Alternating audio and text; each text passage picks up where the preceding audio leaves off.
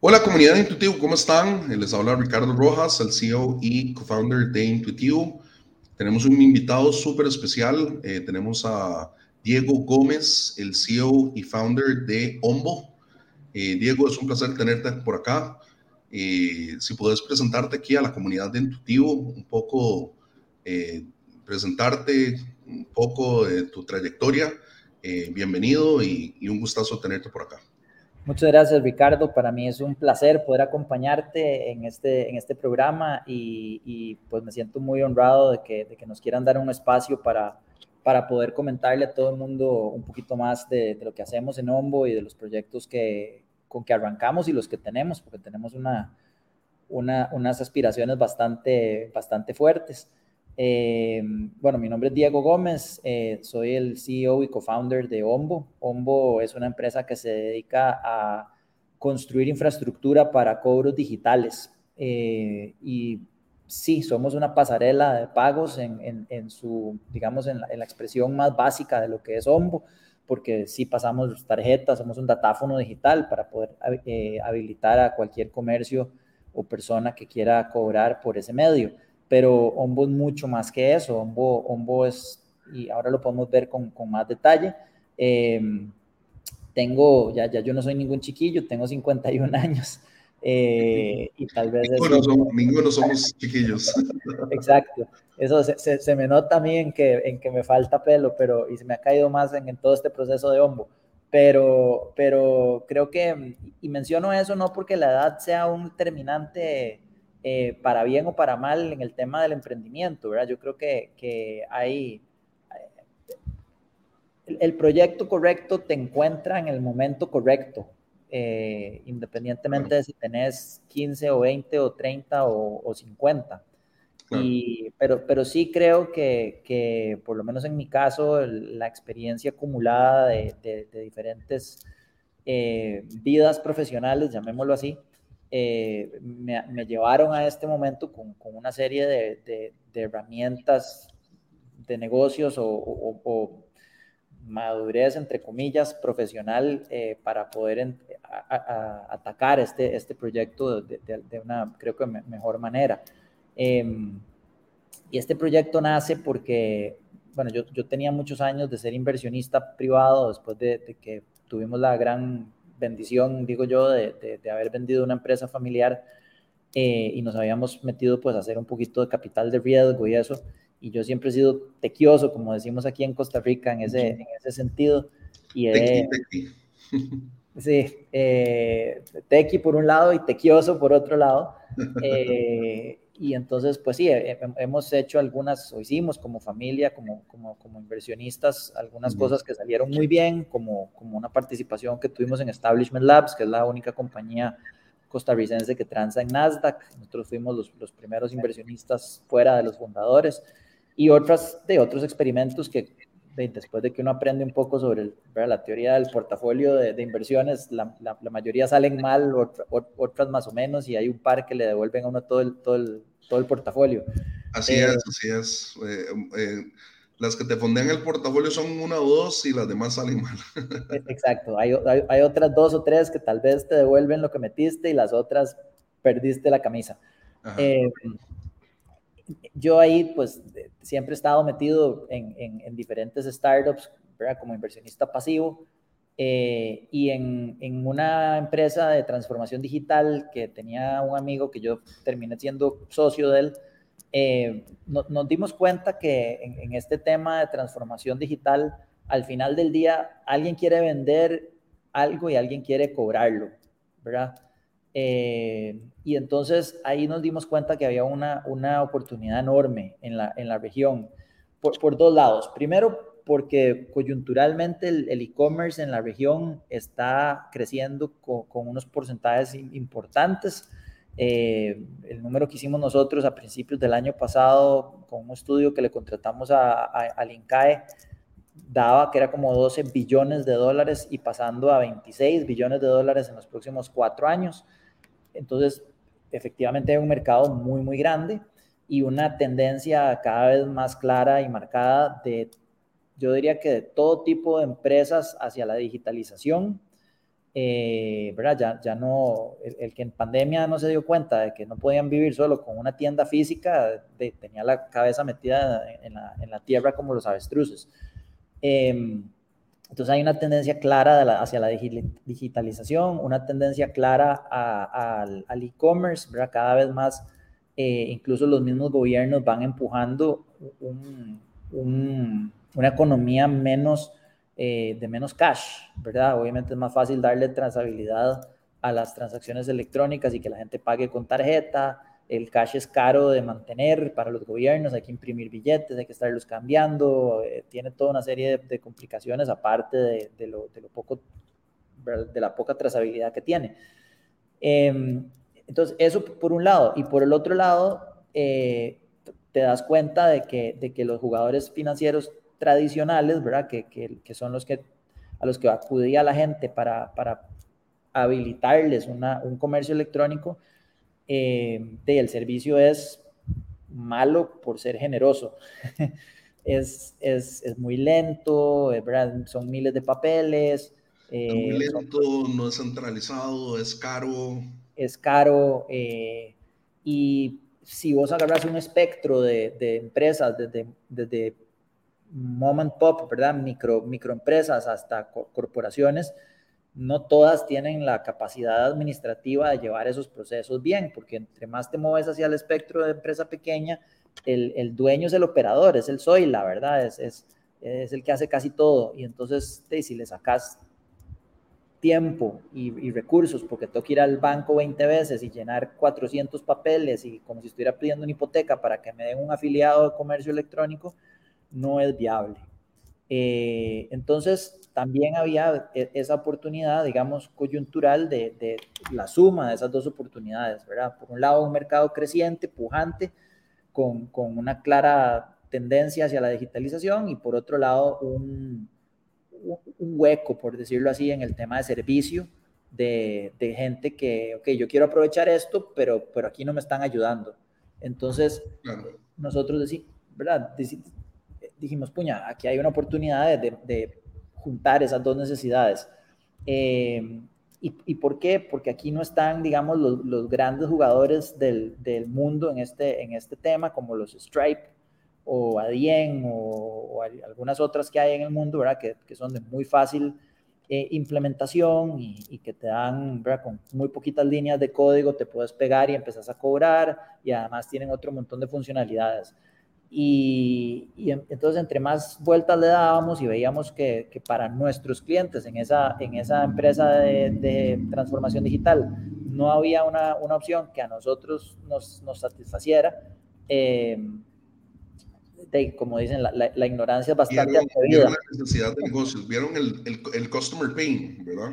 Vimos en carne propia, ¿verdad? El, el customer pain. Eh, y, entonces, como dicen, la, la, ignorancia es bastante atrevida y dijimos, hagámoslo nosotros, eh, sin, sin, necesariamente saber, ¿verdad? la camisa de 11 varas en que nos íbamos a meter en términos de, de, complicación de tecnología y de costo y todo, porque al final del día, eh, de aquí estás lidiando con la plata de la gente, ¿verdad? Entonces tienes que tener un cuidado eh, exagerado porque esto es un negocio de confianza y tenés que además cumplir con todos los requisitos de certificaciones de, para poder eh, lidiar con las tarjetas de crédito tokenizadas y la seguridad y todo eso. Entonces ha sido, ha sido una aventura bien, bien interesante, bien, bien dinámica. Duramos un año básicamente desarrollando el core de tecnología eh, antes de poder sacarlo en vivo pero la verdad es que ahora nos, nos, enorgullece mucho y nos, y nos, eh, nos sentimos muy bien de haber, de haber tomado nuestro tiempo en hacer ese, ese, ese core tecnológico que llamamos nosotros súper robusto. Nosotros vemos esto como, como, como construir un edificio, ¿verdad? Entonces, no puedes hacer un edificio de 20 pisos si las bases no, no son sólidas, porque se te, va, se te va a caer el edificio. Entonces, eh, mi, mandato, digamos, al, equipo desde el puro principio fue, bueno, a ver, si nos vamos a meter a hacer esto, hagámoslo, hagámoslo bien, o sea, hagámoslo de clase mundial desde el día uno, porque por lo que estábamos hablando vos y yo antes, del, antes de empezar el, en vivo el programa, esta región es, es, es complicada y, los inversionistas la ven como, como, como, pequeña, insignificante, muy, muy fragmentada. Entonces, desde el puro inicio, Ombo también estaba conceptualizado para, para no solo ser una solución para Costa Rica, porque de Costa Rica es muy lindo y todos la queremos mucho y qué chido ir a la playa y a Manuel Antonio y lo que vos quieras, pero, pero es de este tamaño. Costa Rica es de este tamaño, es un laboratorio. Muy Exacto, entonces eh, sí fue el mandato, bueno, si vamos a hacer algo, hagámoslo bien, hagámoslo pensando de una vez en que vamos a operar mínimo en la región centroamericana y, y después vemos a ver a dónde más lo podemos llevar y, qué difícil eso de la región centroamericana, porque cada región tiene su diferente legislación, facturación y todo, ¿verdad? Sí. Difícil. Pero, pero ahí es donde también está la oportunidad, porque parte del problema que, que yo veo de. Perdón, están pasando unas motos ahí. Em, parte del problema que yo veo de por qué los grandes no necesariamente, y la oportunidad al mismo tiempo, de por qué los grandes no están aquí, es porque precisamente les da esa pereza. Dicen, pucha, cinco países o seis países, cada uno con su regulación diferente, y tengo que ir a hacer el registro en la subjefe en Costa Rica y en la superintendencia de bancos en Guatemala, y, y tengo que tropicalizar el producto un poco para cada país, porque en uno es el IVA y en otro es otra cosa, y, y, y, les da un poco de pereza. Yo más bien siento que eso es la oportunidad que hay, ¿verdad? Que es poner hay que hacerlo rápido porque tampoco van a, van a ignorar la región por toda la vida, pero, pero sí hay que hacerlo rápido y es decir, bueno, voy a ir a poner mis banderas en, los, en la mayor cantidad de países en la que pueda, de manera rápida y tener ya una, una transaccionalidad de X en cada país y haber resuelto el tema de la regulación. Eh, y entonces de repente alguien que quiera venir a la región dice, pucha, ¿para qué me voy a ir yo a partir la espalda haciéndolo en cinco lugares diferentes y esta gente ya lo, ya lo desarrolló y, mejor me asocio o los compro o, vemos qué hacemos? No, y, lo, y lo interesante es que Ombo ya va a tener, digamos, resuelto el problema para todos los cinco o seis países y no, no, no es que vas a decir, mira, voy a tener una diferente pasarela de pagos para cada país, ¿verdad? Jamás. No, el, core es, ni siquiera escalable, ¿verdad? Sí, el, el, core es el mismo para todo, para todo lado. Obviamente, ¿verdad? Hay que, y, y tenés que tener ciertas características básicas, ¿verdad? como te digo, en todo lado tenés que poder tokenizar y, y, encriptar los, los, datos de las tarjetas, etcétera. Pero, pero eh, le haces los, los, los, tweaks necesarios para que funcione con cada país, ¿verdad? Obviamente tenés que ser multimoneda para que puedas hacer de dólares y colones en Costa Rica y quetzales y dólares en Guatemala, que ya estamos operando allá. Em, y ese tipo de cosas y hay que hacer algunos ajustes, como te decía, ¿verdad? Porque eh, en el proceso de onboarding, cuando, cuando montas a los clientes a la plataforma, pues no, las direcciones son diferentes, eh, los documentos que se pueden solicitar en algunos casos son diferentes, pero el core en sí es, es el mismo. Nosotros también la otra cosa que, que tenemos como filosofía es que somos agnósticos en cuanto a métodos de pago. Entonces, si Costa Rica, por ejemplo, Simpe, que es un fenómeno, nosotros en Ombo integramos eh, dentro del mismo checkout, ¿verdad? Eh, tarjetas de crédito, Simpe Móvil y Simpe Bank eh, en un solo lugar. Entonces, por ejemplo, un comercio que utiliza Ombo como motor de pago no tiene que andar persiguiendo pantallazos de transferencias. La Ombo mismo se las confirma. Ese es uno de los, digamos, de los superpoderes de, de Ombo, como nos gusta decir a nosotros, eh, donde ya, ok, olvídese, mandame el pantallazo, ya, ya eso no, Ombo te lo confirma.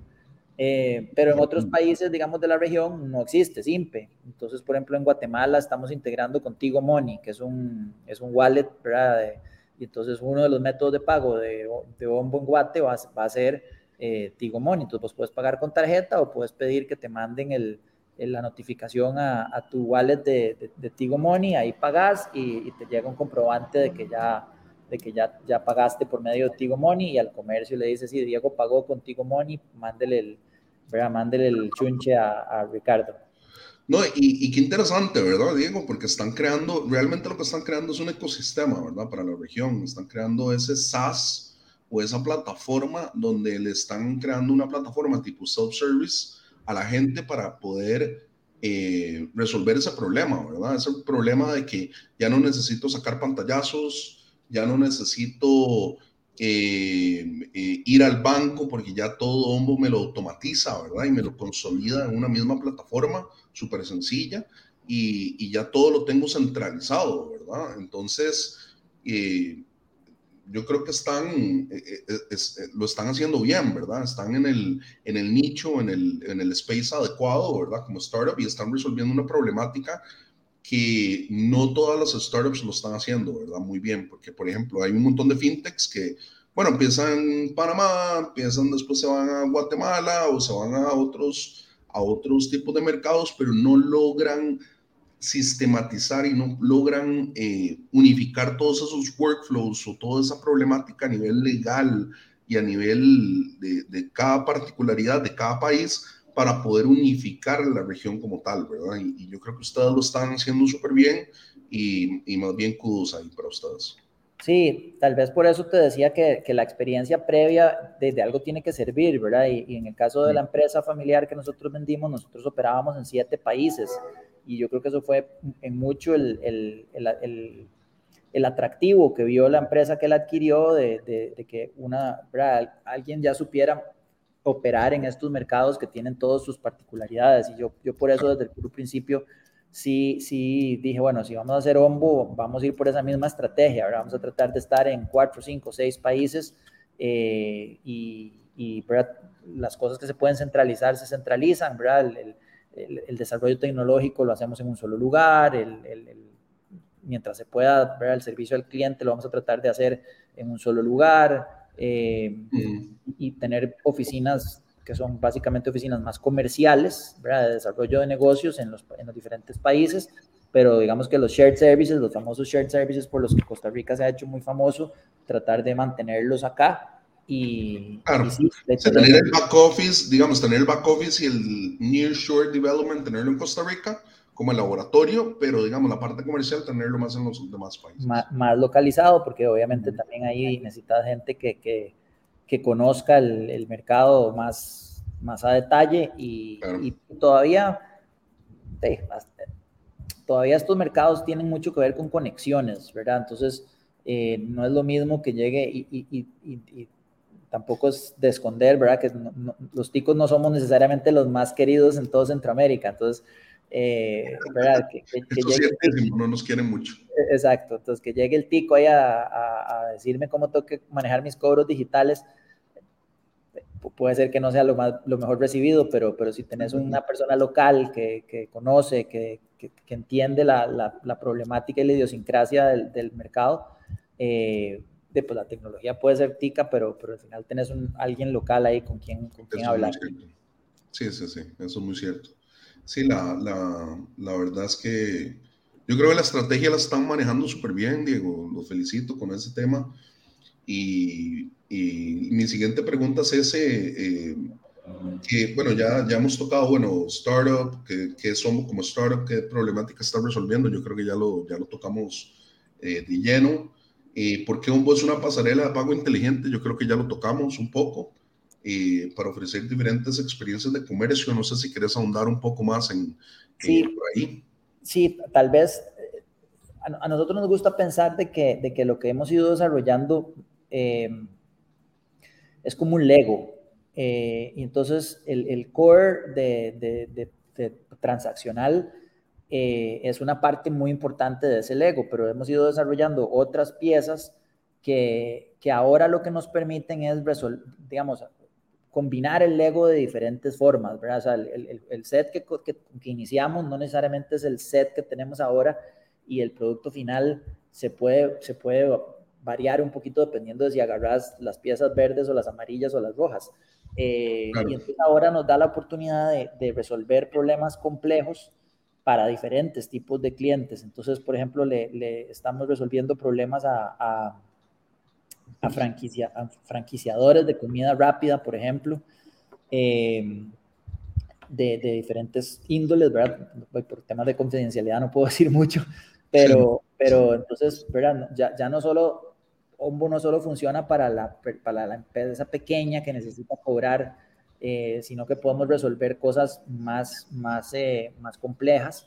Eh, y yo creo que eso es parte de la, de la estrategia también que, que, que tomamos desde, desde, el, desde bastante temprano en el proceso, porque si bien nos encanta ayudarle al pequeño emprendedor, eh, esto es un negocio de volumen, ¿verdad? Esto es un negocio porque... Claro, claro, sí. Me, imagino que no solamente se hacen bid, ¿verdad? O sea, no solamente son businesses, ¿verdad? Sino que vas a decir, mira, yo también quiero agarrar un parte del pastel de las de los B2, B2B customers grandes, eh, corporativos, que me pueden también a nivel de billing, me puedan ayudar también. Es que ese no es solamente en términos de volumen, sino de recurring revenue, que me puedan decir, mira, me, van a ayudar a nivel de impacto, a nivel de, de ganancia, ¿verdad? Ese es el punto, que, que como nosotros mordemos. Una, una parte muy pequeña de la transacción, entonces ocupas una bola de nieve gigante de transacciones. Y hacer esa bola crecer a punta de, microtransacciones es, es, bien difícil. Entonces, bienvenidos todos los negocios pequeños, los atendemos, los queremos montones. Nos, ese chorrito que van dejando, esa gotita, se va haciendo un chorro grande eventualmente. pero también tenemos que atacar otro perfil de negocios, ¿verdad? Como, como bien lo, lo, lo apuntas, donde la transaccionalidad normal sea mucho más grande. Y, entonces sí, lo estamos haciendo. Hay, hay, segmentos de mercado que nos, que nos gustan mucho, todo lo que sean cargos recurrentes, eh, ¿verdad? Entonces, eh, educación, eh, property management, hay, hay, varios segmentos ahí donde, donde se pueden hacer cosas bien interesantes y ya tenemos clientes, digamos, en algunos de esos segmentos y a los que, como te digo, les podemos resolver cosas, no solo lo básico, sino que nos, nos llaman y nos dicen, mira, es que tengo tal, tal, tal cosa o quisiera automatizar tal proceso de cobro vos podrías, y bueno, ahí sí, veámoslo a ver si, si con las piezas del Lego que tenemos eh, podemos, podemos reconfigurarlo para, para habilitar ese tipo de, soluciones.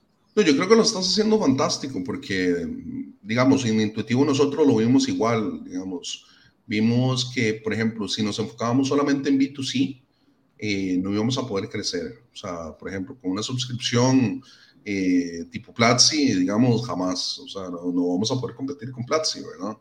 Eh, podemos tener una suscripción ahí de 20 dólares, 15 dólares para la gente y el volumen, una gotita, y ahí la gente se va metiendo a la comunidad y, y puede pagar su suscripción, pero donde vemos nosotros realmente el volumen es en un plan enterprise, donde les vendemos a las corporaciones, universidades, donde les vendemos los masterclasses, los bootcamps, donde vendemos el volumen grande y, ahí es donde nosotros vemos donde ahí está el gran potencial en, la parte corporativa, en la parte B2B, ¿verdad? Entonces yo creo que, eh, como decís vos, es un tema de volumen y es un tema de, eh, no lo mismo, digamos, agarrar un B2C de que va poquito a poco, ¿verdad? Que es un tema de chorro, o sea, ahí va, el goteo, a que agarrar, por ejemplo, un gran cliente que te da el chorro de así, cantidades grandes, ¿verdad?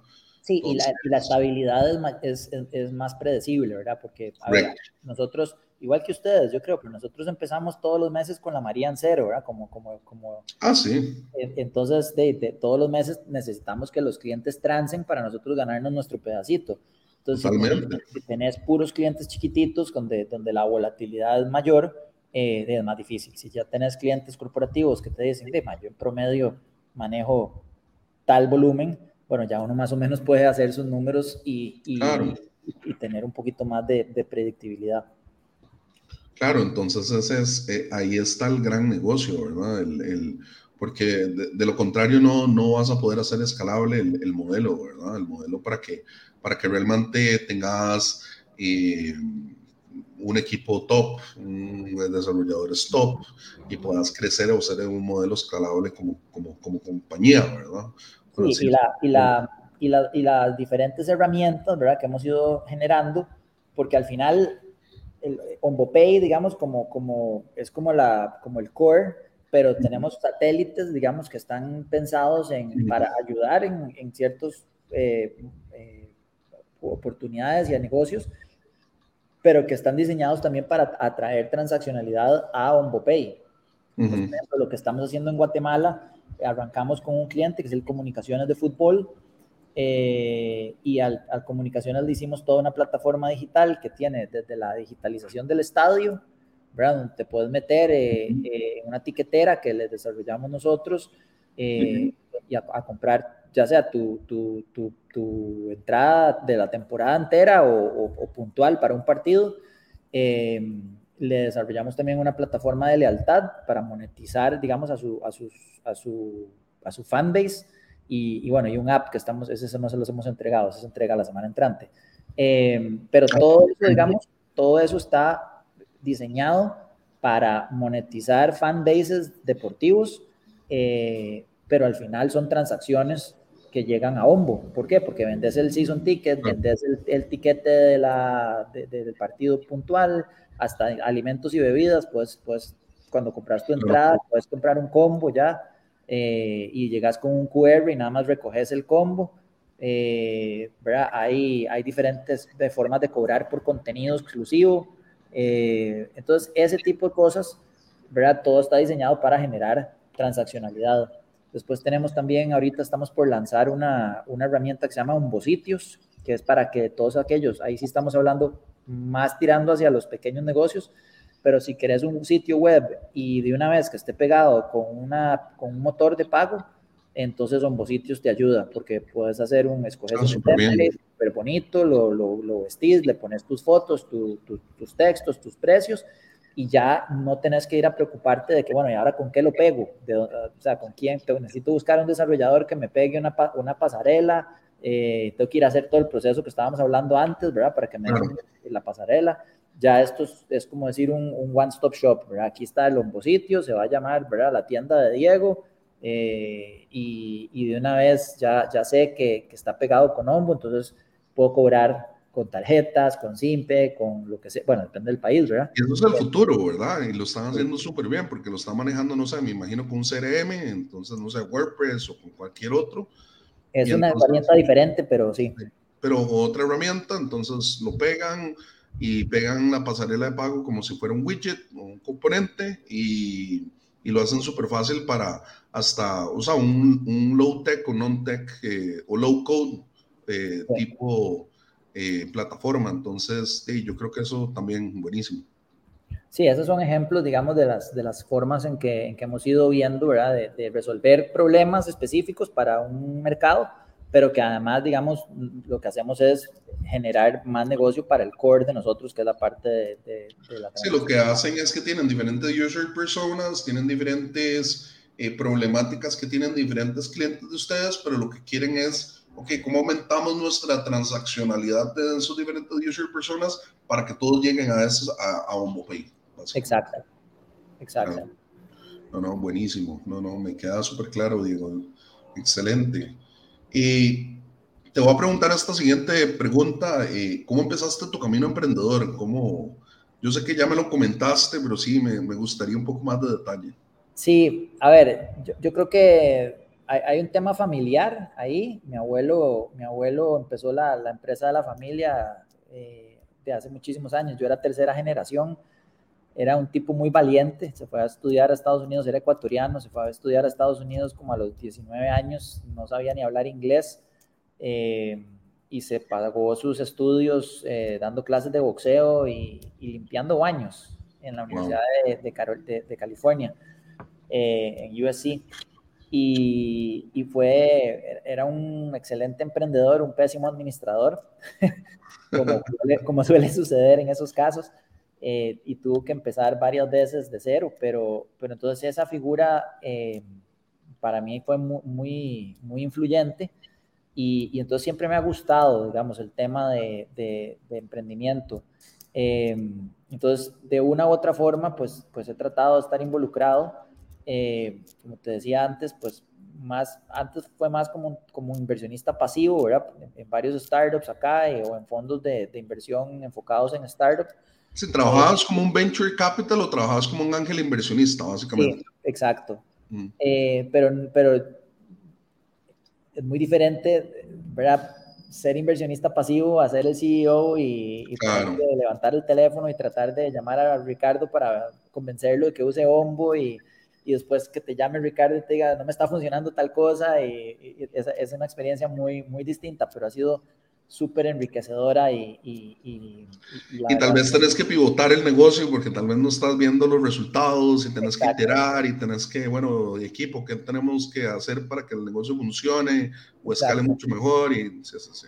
Entonces, sí, yo te diría que, que, que es como un chipcito ahí que, que siempre ha estado de, de, familia o de tradición, pero, pero y, que lo había eh, experimentado desde la barrera, ¿verdad? Siendo, siendo inversionista pasivo, pero, pero esta es la primera vez que sí soy founding, founding CEO y, y, y no voy a decir que soy Zoila porque tengo un equipo maravilloso de gente que trabaja con nosotros y, que hemos ido, podido construir eh, y, que pues, tenemos gente en operaciones y gente en tecnología y gente comercial, pero sí estoy súper hands-on, ¿verdad? En, en todo el, el proceso y, igual de la gente que lo conoce a uno en estos países te llama a vos, ¿verdad? O sea, a mí me llaman y me dicen, no puedo hacer tal cosa, entonces, bueno, ya yo me tengo que meter y ver y analizar o si lo puedo resolver o yo le digo cómo se hace, pero pero sí es un proceso muy, muy, muy participativo en este, en este caso, ¿verdad? Y, es, y está, me ha forzado también a, como decíamos al principio, ¿verdad? Ya uno de 50, eh, tal vez no, no, no estaba tan al tanto de ciertas cosas o de ciertas tecnologías y me ha forzado a, a actualizarme y aprender y, y, ha sido entonces desde, desde ese punto de vista eh, de una experiencia muy, muy, muy, muy enriquecedora.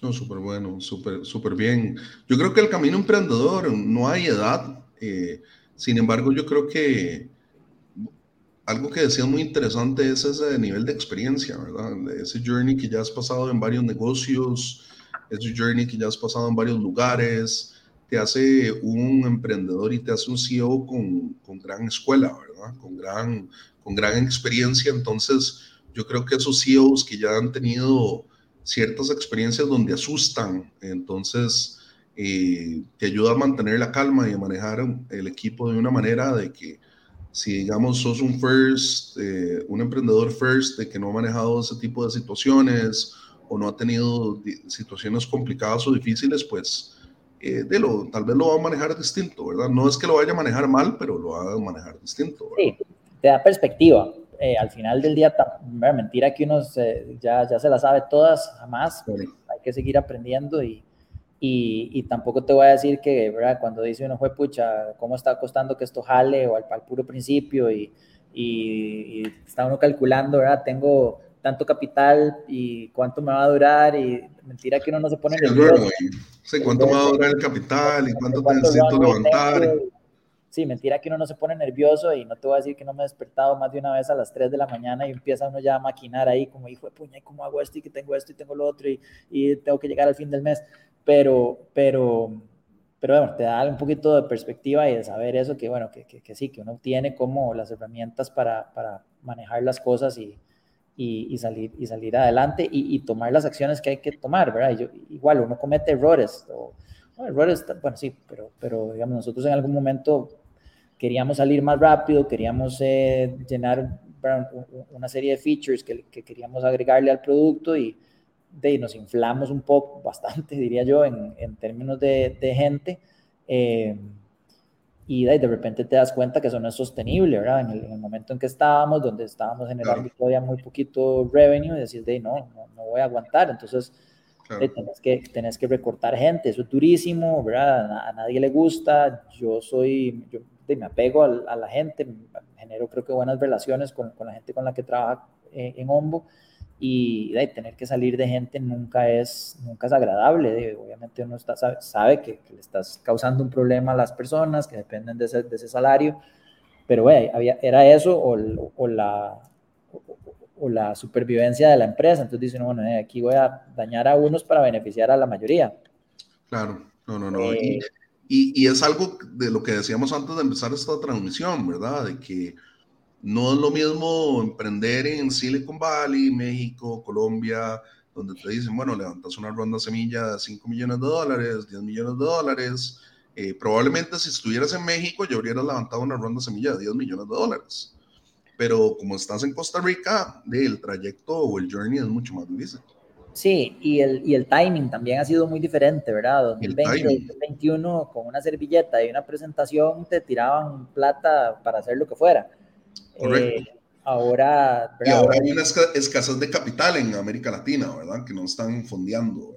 Sí, y sobre todo, nuevamente, volvemos al punto, en esta región es bien difícil, o sea, todavía, nuevamente, México, Colombia, Brasil, etcétera, hay, mucho más apertura y uno lo entiende hasta cierto punto, ¿verdad? Son mercados mucho más grandes, el, el, por, la probabilidad de éxito desde cierto punto es, es, es, mayor y los exits son, son mayores.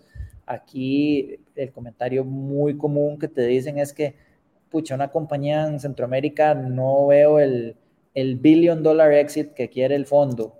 Eh, si no en los retornos de 10x, 20x que andan pidiendo un venture capital fund. Exacto, entonces cuesta. claro. Sí, es, por ejemplo, nosotros hemos tocado varios venture capital funds de EdTech y nos han dicho, bueno, nos gusta, nos encanta porque nosotros tenemos inteligencia artificial, lo cual antes, ahora es como un new wave, ¿verdad? y todo, y nos dicen, mira, apenas ustedes tengan facturación y empiecen a habilitar, pues volvemos a hablar. El tema es que como nosotros hemos bootstrapeado casi cuatro años, ¿verdad? Y hemos pivotado casi tres, o sea, nosotros nuestro modelo de negocio hemos, hemos pivotado tres veces, Diego. Empezamos como una incubadora, no nos fue bien, empezamos como una aceleradora, nos quedamos sin capital, cerramos, no cerramos, sino nos dimos como un año para ver qué es lo que queríamos hacer y nos dimos cuenta realmente que queríamos ser una EdTech, pero sobre una plataforma que a la gente le diera una comunidad abierta, donde pudieran gamificarse, donde pudieran tener una eh, inteligencia artificial, donde pudieran tener cursos, donde ellos pudieran hacer cursos, donde ellos pudieran generar contenido, donde todo, donde fuera una comunidad abierta y es algo bastante ambicioso. Y más cuando lo bootstrapeas, ¿verdad? Que son tus propios recursos, ¿verdad? No es que no es que lo, te lo dan un banco o te lo dan un premio, no, no, no, estás poniendo tu plata, ¿verdad? Eh, entonces ha sido un proceso lento, pero ahí va. Lo bueno es que vos tomas tus propias decisiones, ¿verdad? Pero, pero como te digo, ahora que hay un call, ¿verdad? De, de, de, todo este tema del venture capital, eh, es un tema de ¿qué vas a hacer después? O sea, ¿cómo, ¿cómo vas a escalar tu negocio? Muchas empresas en Costa Rica lo que han hecho es, bueno, me voy a un fondo aquí local, eh, está Caricaco, está Carao, están todos estos, y después lo que hago es que me voy y abro oficinas en México, o abro oficinas y, o me voy y migro a mercados mucho más grandes y empiezo a escalar para una ronda, una ronda mucho más grande, digamos, por así decirlo. Sí, el, a mí, digamos, cuando conversas con fondos, bueno, uno es el, tema ese de, que la región la ven complicada, etcétera, pero bueno, hay que seguir insistiendo. A ver, el funnel tiene que ser gigante porque el porcentaje de éxito es mínimo, ¿verdad? Entonces tienes que hablar con cientos para que dos te digan que sí. Em, pero otro, otro comentario que te hacen a veces es, bueno, llámame cuando vengas a México. Y uno, eh, pero es que necesito tu plata para ir a México. Eh, como el huevo o la gallina y o te dicen, bueno, pero ¿y por qué no te vas a México o a Colombia? Y yo, bueno, porque en México y en Colombia hay soluciones más, tal vez más establecidas y, y sí, el, mercado es enorme y si conseguís un 1%, ya digamos que la hiciste, pero ese 1% te va a costar cientos de miles de dólares en marketing para posicionar la marca. Entonces, eso, eso es parte de lo que uno dice, no, prefiero entonces estar en mercados como los que estamos ahorita, donde no es que no haya competencia, pero tal vez la competencia no es contra los gorilas de 800 libras y es un poquito más fácil posicionarse y hacer las cosas bien y tener una posición un poquito más, más, más, eh, más marcada en el mercado. Sí, eso es cierto, eso es cierto. Sí, sí, sí, correcto. Sí, yo creo que yo creo que, digamos, en el caso de Ombo, no sé, se me ocurre, ustedes se pueden posicionar como los líderes, digamos, en Centroamérica, en, en su respecto nicho, ¿verdad? Y ya conforme vayan creciendo, posiblemente a través de ciertos joint ventures o ciertos, conforme vayan levantando capital, ahí van viendo cuál es el mercado que más les sirve poder crecer, digamos, o poder escalar. Eh, pero ya que, que, eso vaya, digamos, conforme el mercado, los customers o, o conforme se los vayan dictando, ¿verdad? Pero no, yo creo que lo están haciendo bien, Diego. Muchas gracias. ¿Qué otra cosa quieres conversar? ¿Qué otra cosa? ¿Y ¿Dónde vemos a Diego y a Ombo en cinco años? a Diego en la playa, espero. Eh, Retirado de jugando golf. este, no, mira, yo, yo no sé, yo, yo, mm, yo, yo creo que, que, este proyecto primero me apasiona y, y, le estamos dedicando cantidades de tiempo y esfuerzo. Eh, no sé, cinco años en este momento y en temas de tecnología es, es, es una, es una eternidad, ¿verdad? Porque las cosas cambian, cambian muy rápido. Yo, yo sí creo que Ombo tiene, tiene mucha cuerda para, para crecer en la región y yo quisiera estar involucrado en, en una, en, en, ese, en ese proceso lo, lo más posible. Eh, ¿Verdad? Si, si uno dijera, bueno, ¿cuál es el escenario ideal? Pues de, lo, lo, haces crecer y después aparece, como diría mi tío, el, llanero solitario y, te lo compra y, uno se retira, ¿verdad? te, lo compra, te lo compra papi, papi Stripe. Exacto, lo compra papi Stripe y uno se va a vivir a la playa. Eh, eso es, ¿verdad? E, eso es como el sueño de todo, de todo emprendedor, eh, no necesariamente es, la realidad. Eh, yo, yo sí quisiera estar presente para, para, para esta carrera en que estamos, ¿verdad? De, de, poner banderitas en, en, la mayor cantidad de países eh, y llegar a un volumen transaccional lo suficientemente importante como para que la empresa sea atractiva para por lo menos considerar un, una, una, una salida o, algún tipo de alianza con algún jugador, ¿verdad? Para, que, para el que uno pueda tener valor, valor estratégico. Eh, y después sí pensaría en, en, quedarme tal vez más en un rol eh, más de advisor o más de, ¿verdad? De, de, de, junta o algo. Nuevamente, volviendo al tema de que ya, ¿verdad? yo no tengo 30 años, tampoco me veo en esto a los, a los 75. Te veo eh, te veo mejor que yo. este, pero, pero sí, sí, sí, sí, digamos que es intenso, pero, pero lo estamos disfrutando y, y, y lo, importante. Y lo bonito es ver cómo se van dando las cosas, ¿verdad? Todo lo que dijimos que íbamos a hacer hace un año, ahí van cayendo, ahí, van, ahí vamos llegando, ¿verdad? E, eso es importante, eh, el journey emprendedor, ¿verdad? Porque yo, le, como yo siempre le he dicho a mi, a mi socio, el momento en que no disfrutemos esto, mejor lo cerramos, me explico, porque en el momento en que no disfrutemos esto, ni le estemos contribuyendo a la comunidad o, o realmente veamos de que la cosa ya, ya, ya se ha vuelto más un tema de que ya no lo disfrutamos como founders o como o realmente no, no, no veamos que, que, realmente le estemos dando un granito de arena a la gente o, o nosotros no lo disfrutemos ni sonriamos en lo, en lo que estamos haciendo, mejor cada quien para su casa, ¿verdad? Yo, creo que estoy 100% de acuerdo. El, el, el, tema de emprender,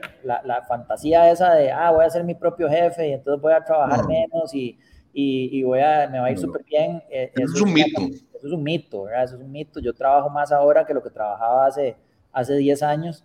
Eh, y, y, y, sí, yo creo que, que, que, pero en el momento en que no sea divertido o o que no lo llene a uno, ahí sí ya es mejor buscar otra cosa, porque, porque es, es muy sacrificado para, para no sentir que uno está haciendo algo que, o que contribuye a otros y que además me, me llena personalmente y, y, bueno, y ya digamos el, el, la cereza en el pastel es que además le vaya uno bien económicamente.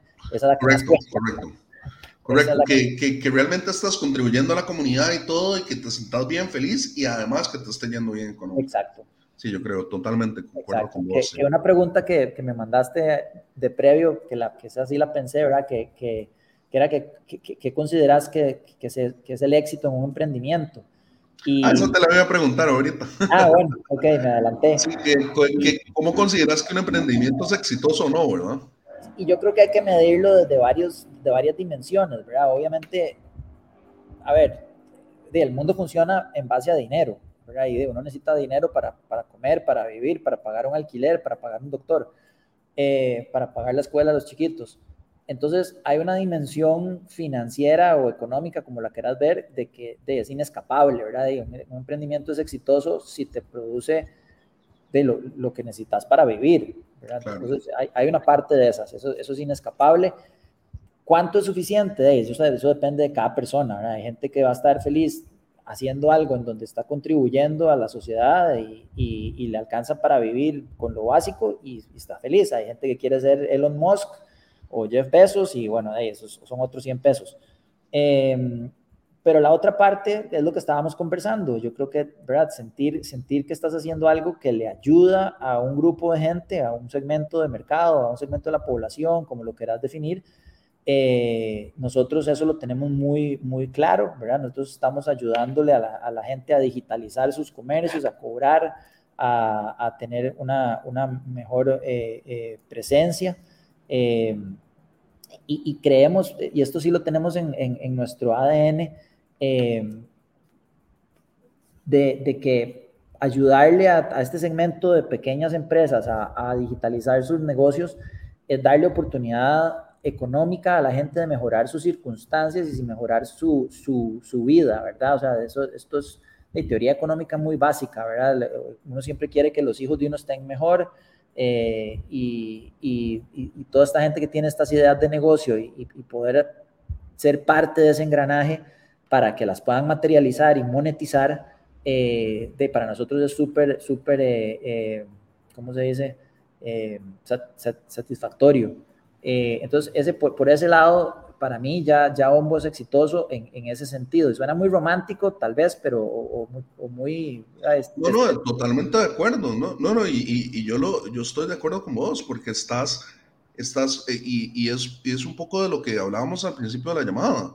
Estás automatizando y estás dándole al público, a estas pequeñas empresas, la posibilidad de que puedan automatizar de una manera muy sencilla todos sus problemas de pago, de e-commerce, puedan hacer sus páginas web, puedan hacer todo dentro de una plataforma, una solución muy sencilla. Y esto, y, les da, y, con esto pueden tener acceso a medios de pago. Entonces, estás dándole accesibilidad a la gente, a que tengan, puedan vender más, puedan tener una fuente de ingreso. Y, o sea, y, para mí eso es muy poderoso. Digo. Sí, ahorita con Mastercard, por ejemplo, estamos participando con unas empresas de, buenos amigos y, excelentes emprendedores para hacer este paquete de, de qué necesita alguien para, para, monetizar un negocio. Bueno, necesita poder vender. Entonces ahí está una empresa que se llama Impact, eh, que es excelente, y ellos lo que se encargan es de generar ese funnel de ventas, de, clientes. De generar toda la parte de los leads del funnel de ventas. Después, entonces, ¿qué haces? De, necesitas poder cobrar lo que vendes. Entonces, ahí está Ombo, ¿verdad? Ombo es la parte de, la, de la forma de cómo voy a cobrar eso.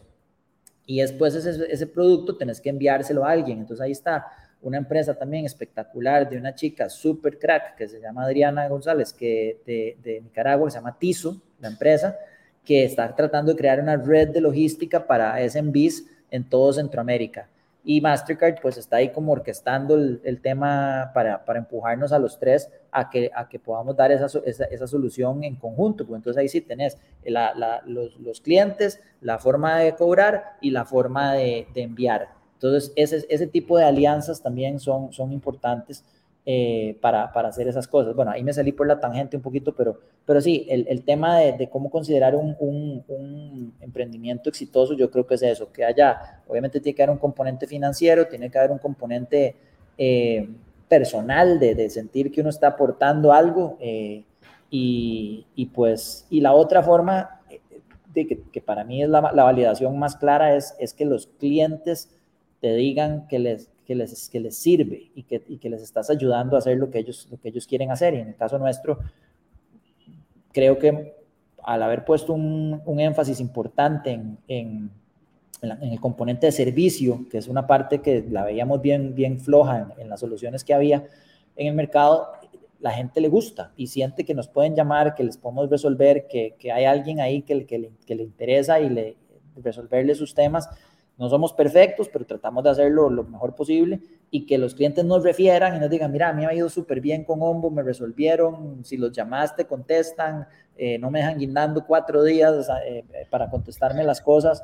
Y no hay mejor marketing que el word of mouth, ¿verdad? No hay mejor marketing el boca a boca, ¿verdad? Exacto. Y sí, de ahí seguro la hemos pifiado con alguno, porque mentira que uno las pega de todas, todas, ¿verdad? Y espero que, que, nos den una segunda oportunidad. Tal vez nos agarraron cuando estábamos empezando y teníamos algún hueco ahí en los procesos o algo. Pero en general, te diría que, que siento que la mayoría de los clientes de, de Ombo están, están satisfechos con, con, lo que les damos y, y, siempre estamos también tratando de aprender de ellos, de, de bueno, ¿qué, ¿qué, más podemos hacer o qué otra, qué otra pieza del ego podemos agregar para, que, para poder resolver más problemas a, futuro y, y, y, hacerlo los que ya resolvemos, hacerlos mejor. Eh, y eso yo creo que son para mí las tres, las tres dimensiones de, cómo considerar un, emprendimiento exitoso. totalmente de acuerdo, Diego, con vos. O sea, en todo. En toda esta parte estoy totalmente de acuerdo.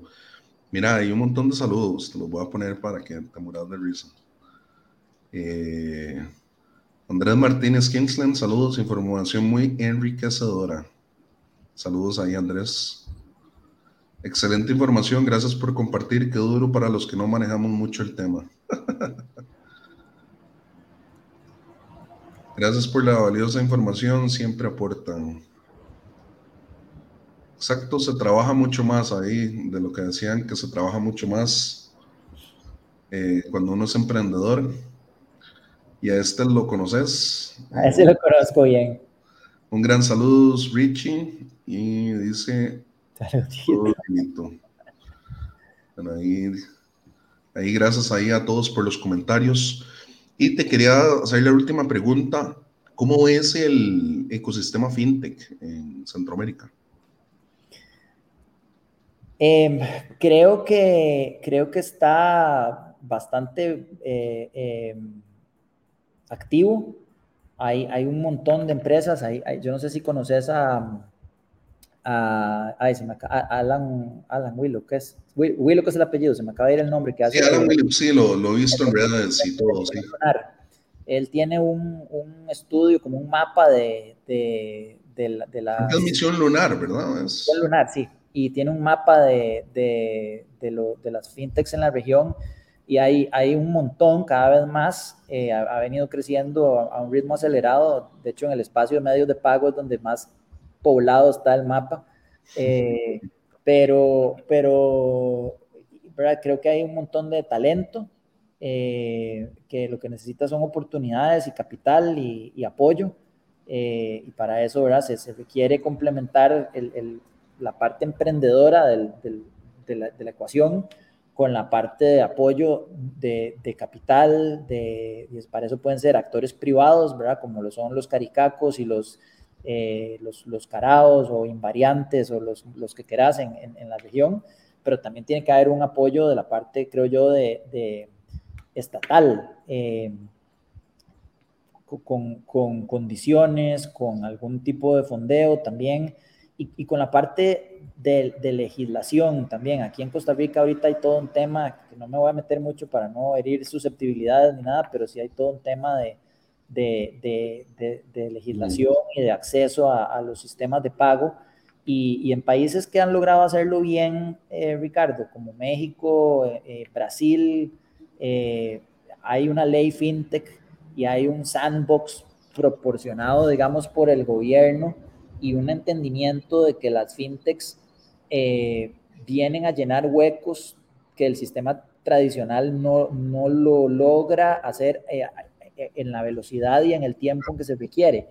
Y, pero que también no puedes tratar a una fintech con los mismos estándares de regulación o de requisitos que tratas a un banco, porque ninguna sobreviviría. O sea, no, no puedes pedirle, aquí pasó el año pasado que, que su jefe quería pedirnos a las fintechs una auditoría que se llama COVID-5, creo, de que a los bancos les dieron eh, cinco años para prepararse, a nosotros nos querían dar seis meses.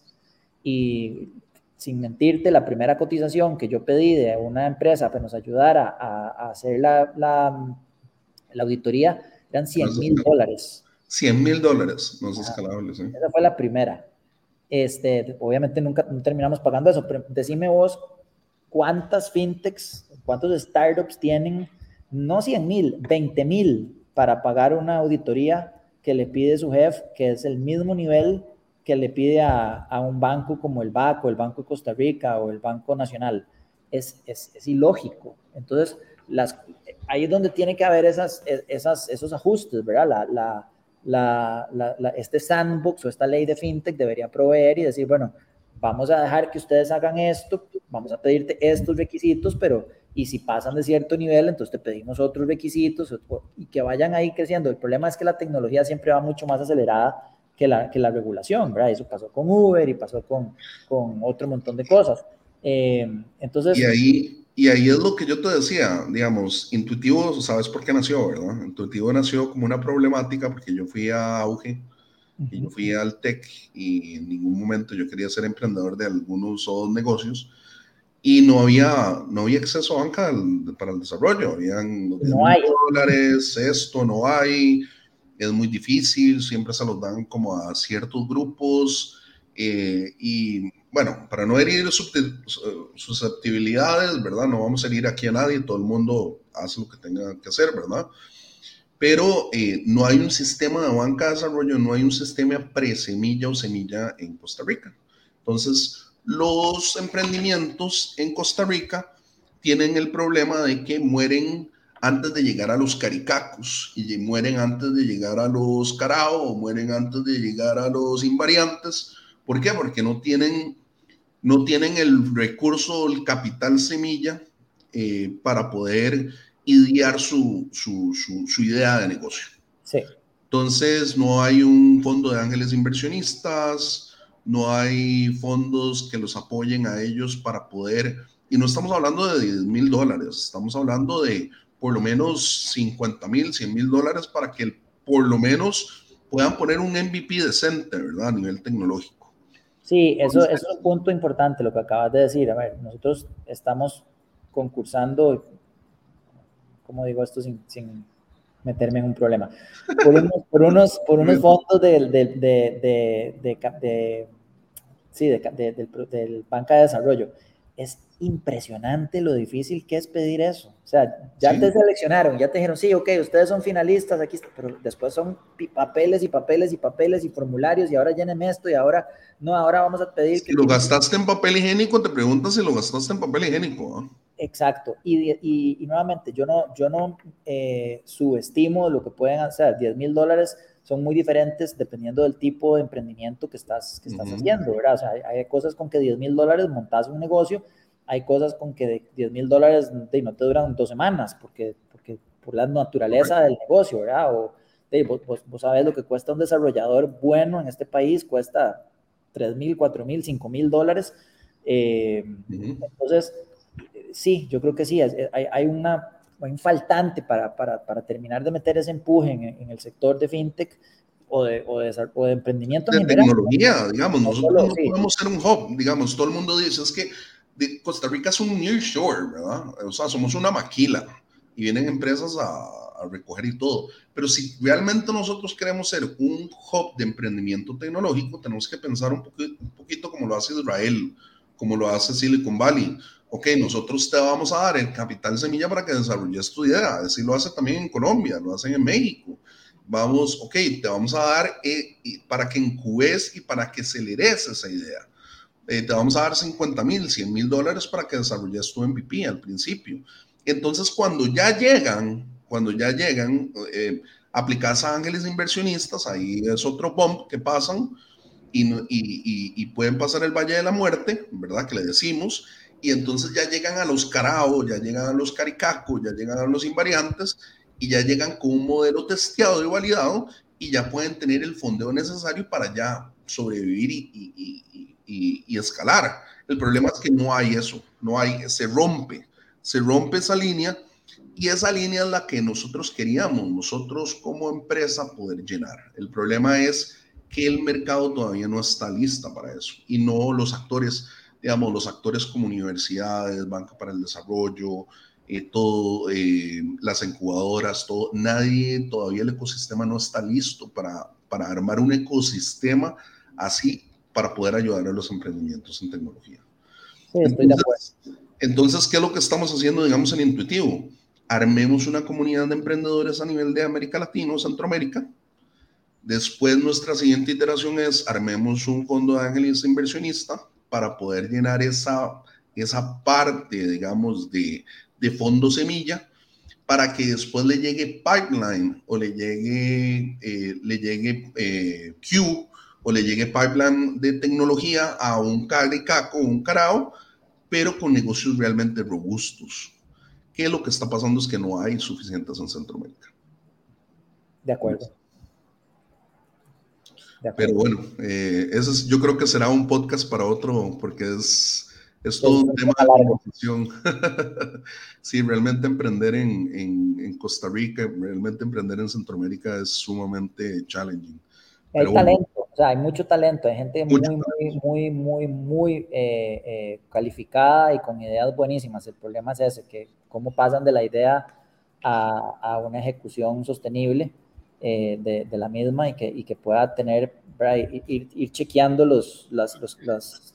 Y lo que vos decías, ¿verdad? La gente necesita para comer, la, la, gente necesita para pagar sus estudios, para pagar a los hijos, la escuela y todo. Con 10 mil dólares nunca lo va a hacer. Y digamos, banca para el desarrollo, si quieres hacer 50 mil dólares, necesitas hipotecar tu casa. Sí, entonces, nuevamente, ya ahí descalificas a una gran cantidad de gente. Porque, Ajá, correcto. Entonces... Se vuelve, se vuelve una, una, forma de, prácticamente igual que ir a pedir un préstamo. Correcto, un banco. En el banco. Ajá, es prácticamente ir a pedir un préstamo en el banco, nada más que con una tasa de interés un poco más baja. Pero sí. Eh, Diego, ha sido un increíble podcast. Me ha encantado hablar contigo, con vos. Eh, ha sido increíble, he aprendido montones.